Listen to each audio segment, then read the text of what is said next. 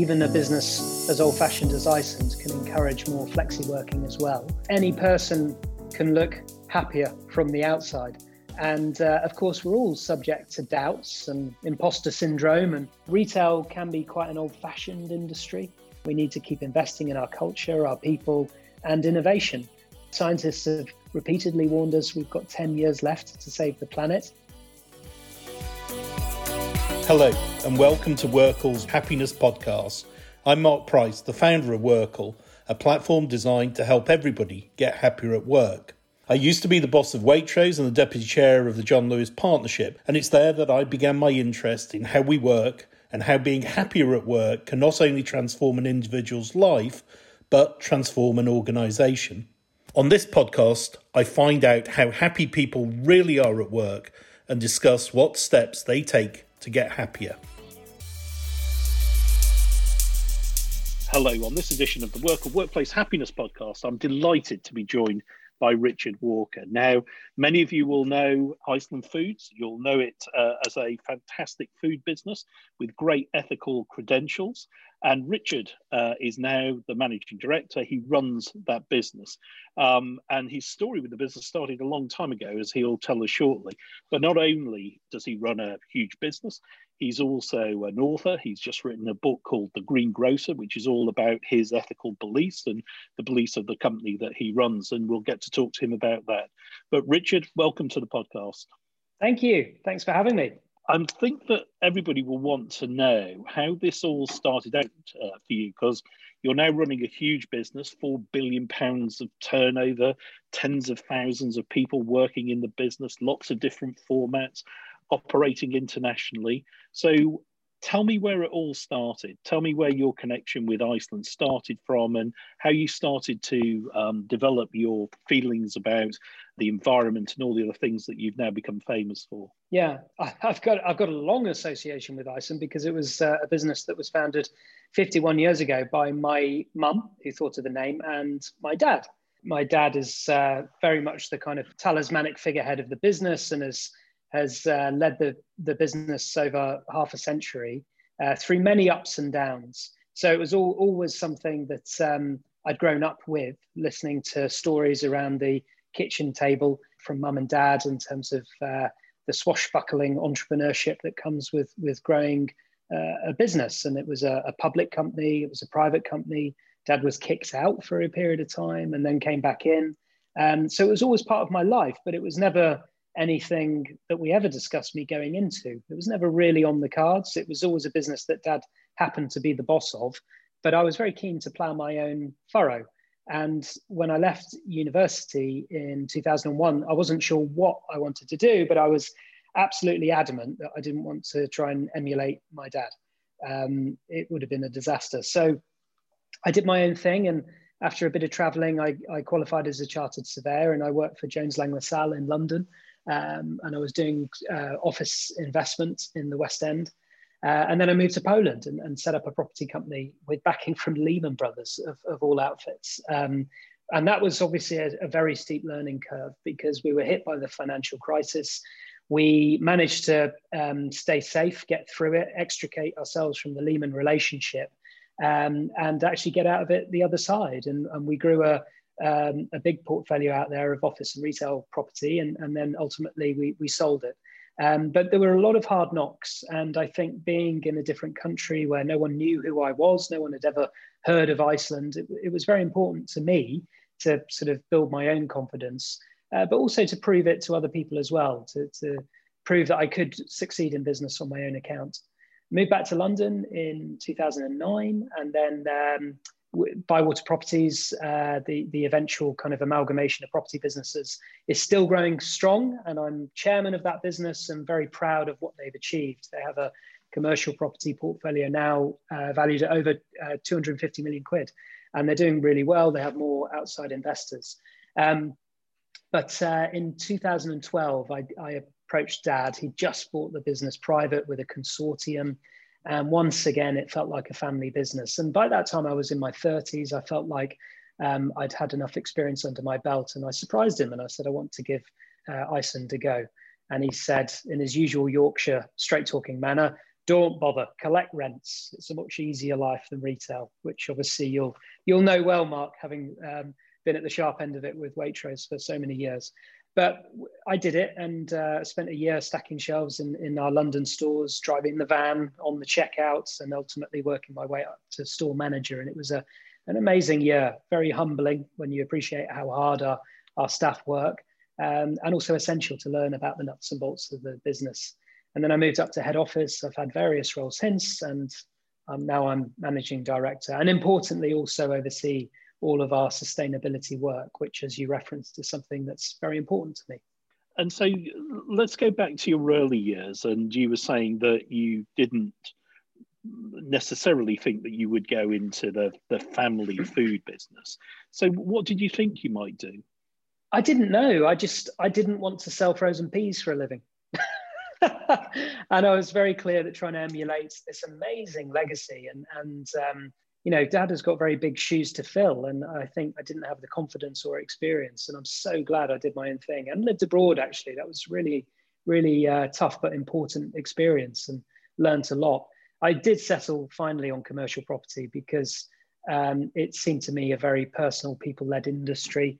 I really enjoyed getting out there and meeting different agents and working with uh, fund managers to build their portfolios. So it was actually an industry I was very well suited to. And in some ways, I miss it.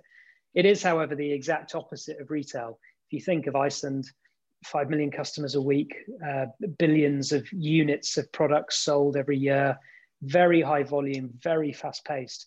Property is the opposite. It can take 10 years to get a development scheme off the ground, and you have endless machinations and discussions around a scheme and who to bring in and how to bring it to life. Um, so there are pros and cons of both industries, but it's great to have experienced both both polar opposites. Did you yeah, always think you'd go into business? I did. I did. I, I, I always could see the, the sense of excitement that came from it and also the sense of purpose in terms of creating and growing something. So I always had that entrepreneurial bug. And I suppose that's inevitable when, like I say, you sit around the dining table and you hear stories of of Iceland. So I was always very keen to to be in business and never really thought about anything else. At the same time, and, however, and... I we grew up in the country and I had a sort of deep love of the natural world. Um, Dad has been a long time Greenpeace member and uh, did lead some some pretty impressive campaigns back in the day on removing genetically modified foods from our own label products. He coined the phrase Frankenstein foods. Um, and that always uh, pointed the direction for me as well. We grew up in the countryside. I, I loved nothing more than getting out and going for long walks. And I think that's evolved over years. I'm now a very passionate climber and surfer. I, I've been on expeditions on the other side of the world, surfing waves and climbing unclimbed mountains in weird and wonderful places around the world. And I think that's given me a, a really deep love and fascination for the natural world and also a sense of purpose to try and do everything I can to protect it. And that's even more so now I'm dad to two beautiful girls who love nothing more than getting out on their doorsteps and looking at the bees and butterflies. And they have that innate fascination. And I want to try and protect what they love as well. So, really, it was a penny drop moment for me that I'm ridiculously fortunate and lucky to be in the position I'm in. And Iceland is a, a now a private family business and actually a platform to try and drive change on some of these big existential issues that I really care about. And I think our customers do as well. And it seems like a very happy marriage that you get to run a fantastically entrepreneurial business and you get to um, have that sense of purpose about things that you feel passionately about. And of course, that I'm assuming is what led you to write your book, The Green Grocer, which has just been released to great critical acclaim. So, so tell us a bit about the book and, and use that as a way to talk about your beliefs about the environment. Yeah, I wanted to uh, write the book, coming at it, you know, as an outdoor enthusiast, like I say, a climber and surfer, but also realizing that Iceland were a huge part of the problem, and and and so therefore was I. But actually, that I had something to offer in terms of trying to come up with solutions. So it does look uh, quite heavily in the initial chapters about Iceland and what we've done.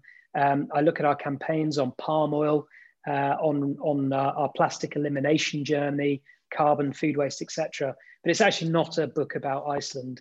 Um, it's a wider look at business and how business needs to step up and take a multi-stakeholder approach and go beyond the Friedman doctrine of short-term profits and, and look at all of society's uh, stakeholders.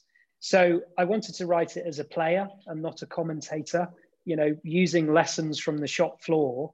Um, but ultimately, you know, I do talk about the scale of the environmental emergency we face in terms of carbon and also nature's destruction. I talk about the, the deeply ingrained levels of social inequality that we face that I see every day because Iceland overlays uh, almost exactly with the government's areas of high deprivation. Um, and we serve the poorest communities around the UK. And I wanted to try and marry those two issues up and come up with a pragmatic, proactive roadmap in terms of how business can step up and tackle some of these big issues. Everyone knows why we need to change because the planet's warming and we're going to be in trouble if we don't do something urgently. We even now agree on what we need to do. We need to draw down carbon and restore nature.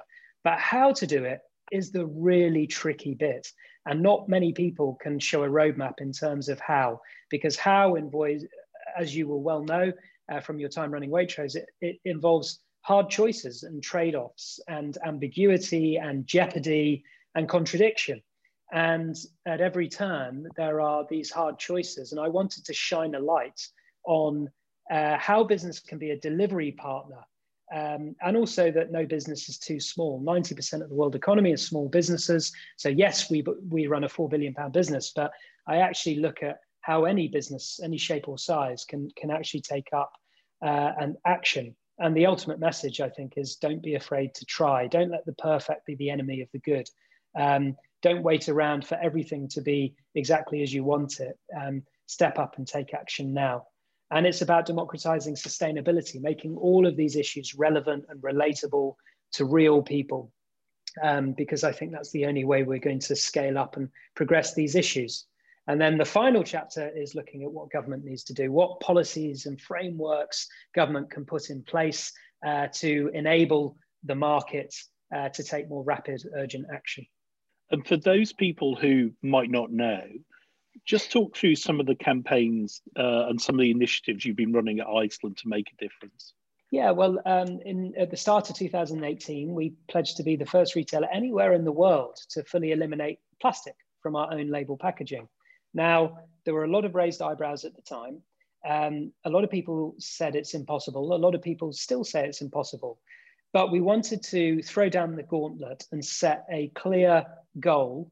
And I don't care that it's impossible. So was removing genetically modified foods 20 years ago. So was removing palm oil. Um, we're actually making fantastic progress. We've reduced tonnage by 50% over the last three years. Obviously, that was the easiest 50%, and now the hard yards really start.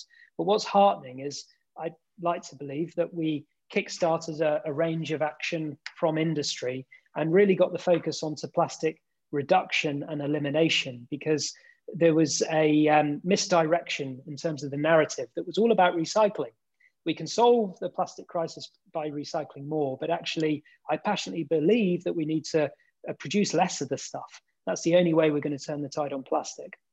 And um, I could see the problem getting worse and worse as a surfer in the oceans and the beaches all around the world, and knew that the UK supermarket sector had an opportunity to do that. So we're on that journey. We've got a few years left. I'm determined to get there. Of course, I have sleepless nights about it, but um, it's uh, about trialing and testing and never giving up and iterating. And then the perhaps the other most well-known uh, campaign over recent years was on palm oil, where again we were the first retailer to, to get out of it uh, completely in our own label range. And, and this was a really interesting journey that took me way beyond the boardroom and the shop floor out to Indonesia to the vast palm monocultures of West Kalimantan and uh, I saw the devastation that was being wreaked uh, with my own eyes and how the primary rainforest there, the crown jewels of the global biodiversity, were being destroyed, all for palm oil that ends up in biscuits and cake and chocolate. Um, it was a very controversial campaign. There's pros and cons to the arguments. Um, but if nothing else, we really raised the discussion. Google searches of the phrase palm oil went up 10,000% after our campaign. And it was all about shining light on this urgent critical issue that's leaving the likes of the orangutan critically endangered in the wild. And so I, I think our campaign really raised awareness on that issue as well. Uh, and when people read your book, The Green Grocer, what do you hope it will, or how do you hope it will affect them? Um, I, I, suppose, um, you know, as a business leader or CSR professional or a manager, or indeed anyone who works for a business, large or small, like I say, don't be afraid to try. And uh, it's about taking action. And I look at a whole host of, of ways of how business can do that. Um, so, and I hope ultimately it's a really, um, a really optimistic uh, book. Yes, we're facing seemingly uh, irreversible, unstoppable problems. But actually, if you look at the wave of action now from around the world, not just from business with net zero um, uh, targets and pledges to restore nature and draw down carbon and everything else in between, but actually from governments. Uh, today is Earth Day. Joe Biden has, has, just said that America will halve its carbon emissions by 2030. Um, and that's the sort of scale of ambition that we need.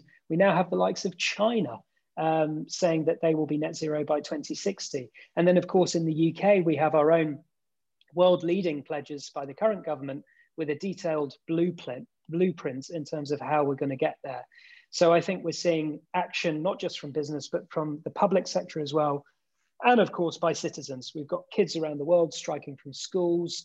We've got uh, communities all around the world um, uh, declaring climate emergencies and demanding more, not just from their politicians, but from business leaders as well. And I think the, the sort of key to 21st century business, and, and you'll know a lot about this given the, the work you've done and the books you've written, is about listening and it's about empathetic leadership. Um, and I think that's the only way that businesses will survive going forward um, because consumers demand more from their business leaders than perhaps they did even 10 years ago. So Richard, going back to your career, um, it's clear that as well as developing a very successful property business and living abroad, when you went into Iceland, you started at the bottom and you worked your way up. So tell us why you think that's important to understand all those roles moving through a retail business. I think it was it was important on many levels. Um, perhaps more so for me as the boss's son and let's face it, you know, um, um, some people um, may think I've had an easy ride through the company, and therefore I think it was really important to show that um, I can get stuck in. And obviously, you know, people knew who I was when I turned up. I didn't want to keep it a secret from them, and it was awkward for maybe perhaps an hour. But the moment you get your sleeves rolled up and get stuck in, um, I think you just very quickly become one of the team. Um, so, on one level, it was about earning respect in the organization. On another level, it was about learning the nuts and bolts of retail from the shop floor. And too often in retail, but actually in any business, um, uh, you know, ideas and commands are beamed down from upon high. And actually, there needs to be more of an appreciation of, of what that means on the ground. So I think understanding the reality on the ground was was absolutely critical uh, to, to learn about the business from, from the bottom up, but from the people that really make it happen. And finally, it was just a very humbling experience. People um, work exceptionally hard in retail. Sometimes it's tough hours, sometimes it's long hours, and sometimes you have to face unpleasant shoplifters um, or, or, um, or, or customer abuse. And I think you know an appreciation for that makes me very humble clearly as someone who owes his life and his lifestyle to the success of the business that all comes from our frontline colleagues, and especially through COVID, they've been nothing short of heroic. And um, just thinking about those various jobs, because you started in London on the shop floor. Hmm. Um, what do you remember about those experiences? What did you learn from the managers that you worked for and with? There was obviously the the kind of um, nitty gritty operations of of how to run a shop, which for me was eye opening because although I'd grown up with the business, I still sort of thought that retail merely consisted of plonking something on a shelf and waiting for it to sell. And of course, it's a vast cocktail of many different things um, from consumer psychology to marketing to planograms uh, to getting things at the right price. Um, uh, so, understanding all of those working parts was, of course, critical. But I think what I learned most was leadership lessons. Even though we're a centrally controlled price file, which for the non-retailers out there means that um, we determine all of the sell prices um, and it, even down to where products go on the shelf. A manager actually um, has fairly limited commercial independence in Iceland because we have we have almost a thousand stores, so we have to run everything um, as one business. Um, they can decide certain uh, elements and have freedom within a framework, but actually it, it is fairly limited. And yet, a good manager, my dad always says, can put 20% on the sales line.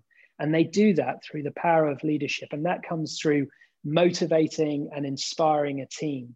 And Simon Felstead, I was with him yesterday. He's our manager currently in North End Road in Fulham. He's one of the best managers we've got in the business. And I learned a lot of leadership lessons from him how to galvanize a team uh, and create that shared sense of purpose. Uh, was nothing short of invaluable. Certainly, every business leader, I think, should uh, go back to the shop floor uh, for a period of time. And actually, every politician, because our shops are the perfect barometer of Britain. Um, and uh, I think you know we, we see it all through our daily course of business. For those people listening, uh, based on your enormous experience, what would be your top three leadership tips? What have you learned that's most important about being a successful leader? well, you've set me up there. Enormous experience, and now I can't think of them. I'm always terrible at these questions. but I think that first and foremost, the, the key thing, and what I try and get across in the book, is um, it's about listening, taking the trouble to, to get out of the boardroom and uh, taking the trouble to ask people. And of course, listen to them as well. Um, I think, you know, a, a, lot of the experts aren't the establishment. Uh, they're not the establishment voices. And uh, a lot of the solutions that we need uh, come from people with their daily lived experience, our customers, our frontline colleagues.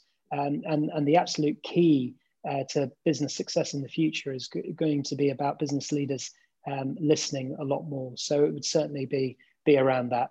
You've said it already, and it strikes me that you seem incredibly happy doing what you're doing. It, it obviously uh, plays well to your entrepreneurial skills, your management skills, your business skills, but also you've got a real purpose in what you're doing. In that you're not only feeding people, you're also taking care of communities and you're taking care of the planet. So I know that um, you've taken the workplace happiness test. Tell me, in taking that, in which areas did it strike you you were most and least happy in your working life? Well, it's really interesting because I think um, any any person can look happier from the outside, and uh, of course, we're all subject to doubts and imposter syndrome, and um, we all question what we're doing and why we're doing it. And I think the other reason for writing the book was to show the many failings that we've had along the way, the many mistakes, and the realities uh, from the inside. Iceland is not in perfect lockstep as an organization. I have daily rows with our finance departments about the initiatives we're taking. Um, and actually the reality from the inside is sometimes different to how people perceive it to be on the outside. I think it's really important to be honest about that. And uh, you know that, that does lead you to, um, to to question sometimes how you're doing things and why you're doing it. But I think the happiness survey was was quite interesting. Actually, it gives you pause for thought. Clearly, I do have an absolute sense of purpose in terms of doing what I'm doing, but I always have to temper that because at the end of the day, we're not an NGO and um, we're in business to turn a profit. And it's that age old conundrum of does profit come first or purpose? And as my dad constantly reminds me, stop saving the world and get in the shops. Um, so we, we have that kind of um, tension, if you like. Um, and I don't think I've quite found a, the perfect balance with it. Um, so I suppose, you know, a, a lot of my, um, a lot of my kind of doubts or concerns would come around just in the day to day, the 90% of the job, which is about shopkeeping. And, and tell me, what, what would make you happier at work if you had a magic wand? It may sound odd me saying this because I'm the MD, but um, you know I've inherited a culture. We're 50 years old. We have an we have two cultures in this business. We have an amazing frontline um, colleague community uh, who are almost 30,000 people. And then we have our um, field team and our head office. It's about eight, 900 people um, in that bracket. maybe a thousand. I would like to see a more modern approach to working, and I suppose that's my job um, to encourage that. But retail can be quite an old-fashioned industry, and sometimes it can be so action orientated that we forget about the important stuff about uh, uh, listening and having a sense of fun and allowing people flexibility as well. And I do look at some of the newer, more modern internet startup businesses that have embraced more flexible working hours, working from home. I hope COVID, um, one of the silver linings of the terrible pandemic will be that even a business as old fashioned as Iceland can encourage more flexi working as well.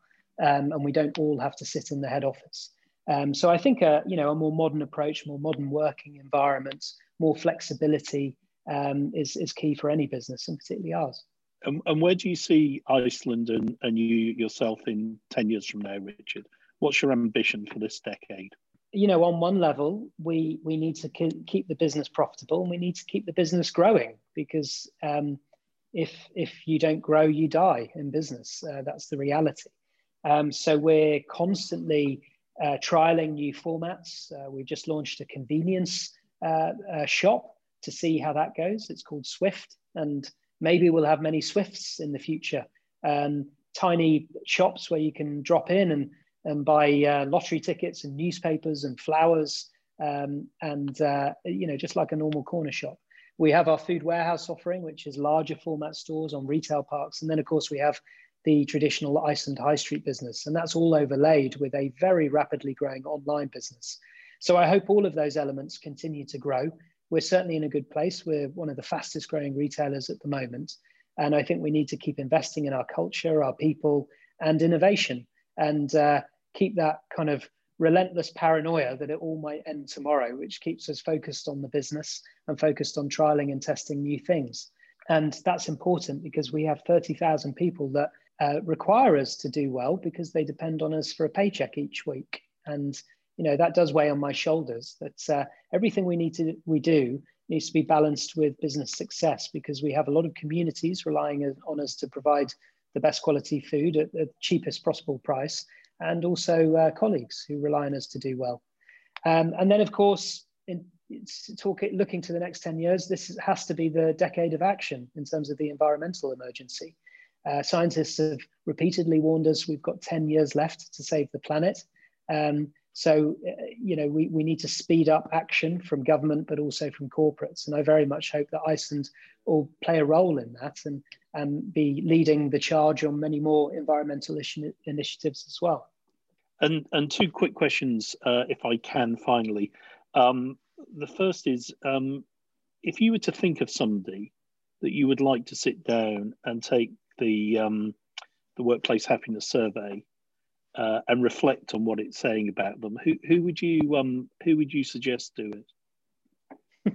In terms of a business leader, uh, anybody. I'd, I, you know, I'd be. I've always been fascinated by uh, politics and politicians. So actually, I'd be fascinated to know how well, as an organisation, uh, the ins, ins, inside of government genuinely is.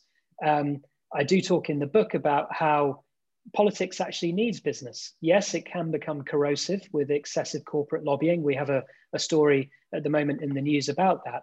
But actually, um, business is the delivery partner, and business has the pragmatic solutions that politicians need. And I think we need more leadership from outside the political sphere. So I'd love to know what the internal uh, workings of government look like. And perhaps you'll know much more about this than me, having sat in the cabinet, but how well run as an organization government is, if that's a, a concept, um, and also how happy people are. Uh, because often you hear a lot of tittle tattle in the press and uh, about backstabbing and politics in politics. And I'd be fascinated to know the reality of that. Uh, well, we actually do the um, uh, the workplace engagement surveys for the, the Welsh government and the Scottish government. So we've oh, got wow. lots of data on that. Can I look uh, at it? And if I'd you, love to see it. Yeah, yeah. Well, if you if you go to work, all the happiest companies or happiest places to work, you'll actually see all the governments there. You'll see the UK government and Parliament, uh, and also all the departments. So we've got lots of data uh, on that, which um, which we, you can have a play. We've even got local councils. So you can even see at a local government level how happy people are. And and Richard, my, my last question to you is, um, what piece of music, when you hear it, makes you feel happiest of all? Oh, that's a great question. I love the escapism of the Stone Roses, which is quite nostalgic because that shows my age now. But that's uh, that's a band I grew up listening to uh, over and over again. So um, I like running to that, and whenever I do it, I'm transported to kind of the freedom of being an 18 year old kid again and uh, all, of, all of all of the happiness that, that that gave. And i actually have i have to i owe you two two more answers uh, to the top three things um, yes. about business. I think the first one was about uh, listening and asking. Um, the second one is my dad's phrase which is never ever ever ever ever give up. And i think that relentless kind of will to win um, is is so important in business because people can fall at the first hurdle and give up. And actually, it's so important to embrace failure and almost celebrate it, and uh, to learn and iterate and keep going. And then the final one is to have some fun.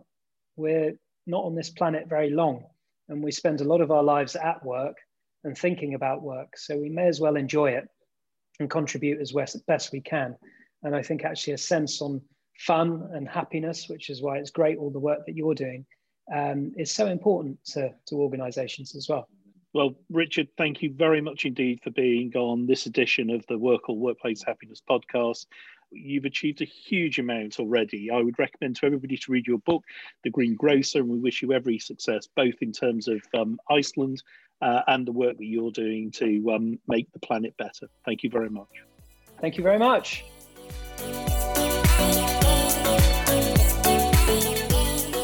Thank you for listening. For more on this podcast, head to workl.co where you can find out how you can get happier at work.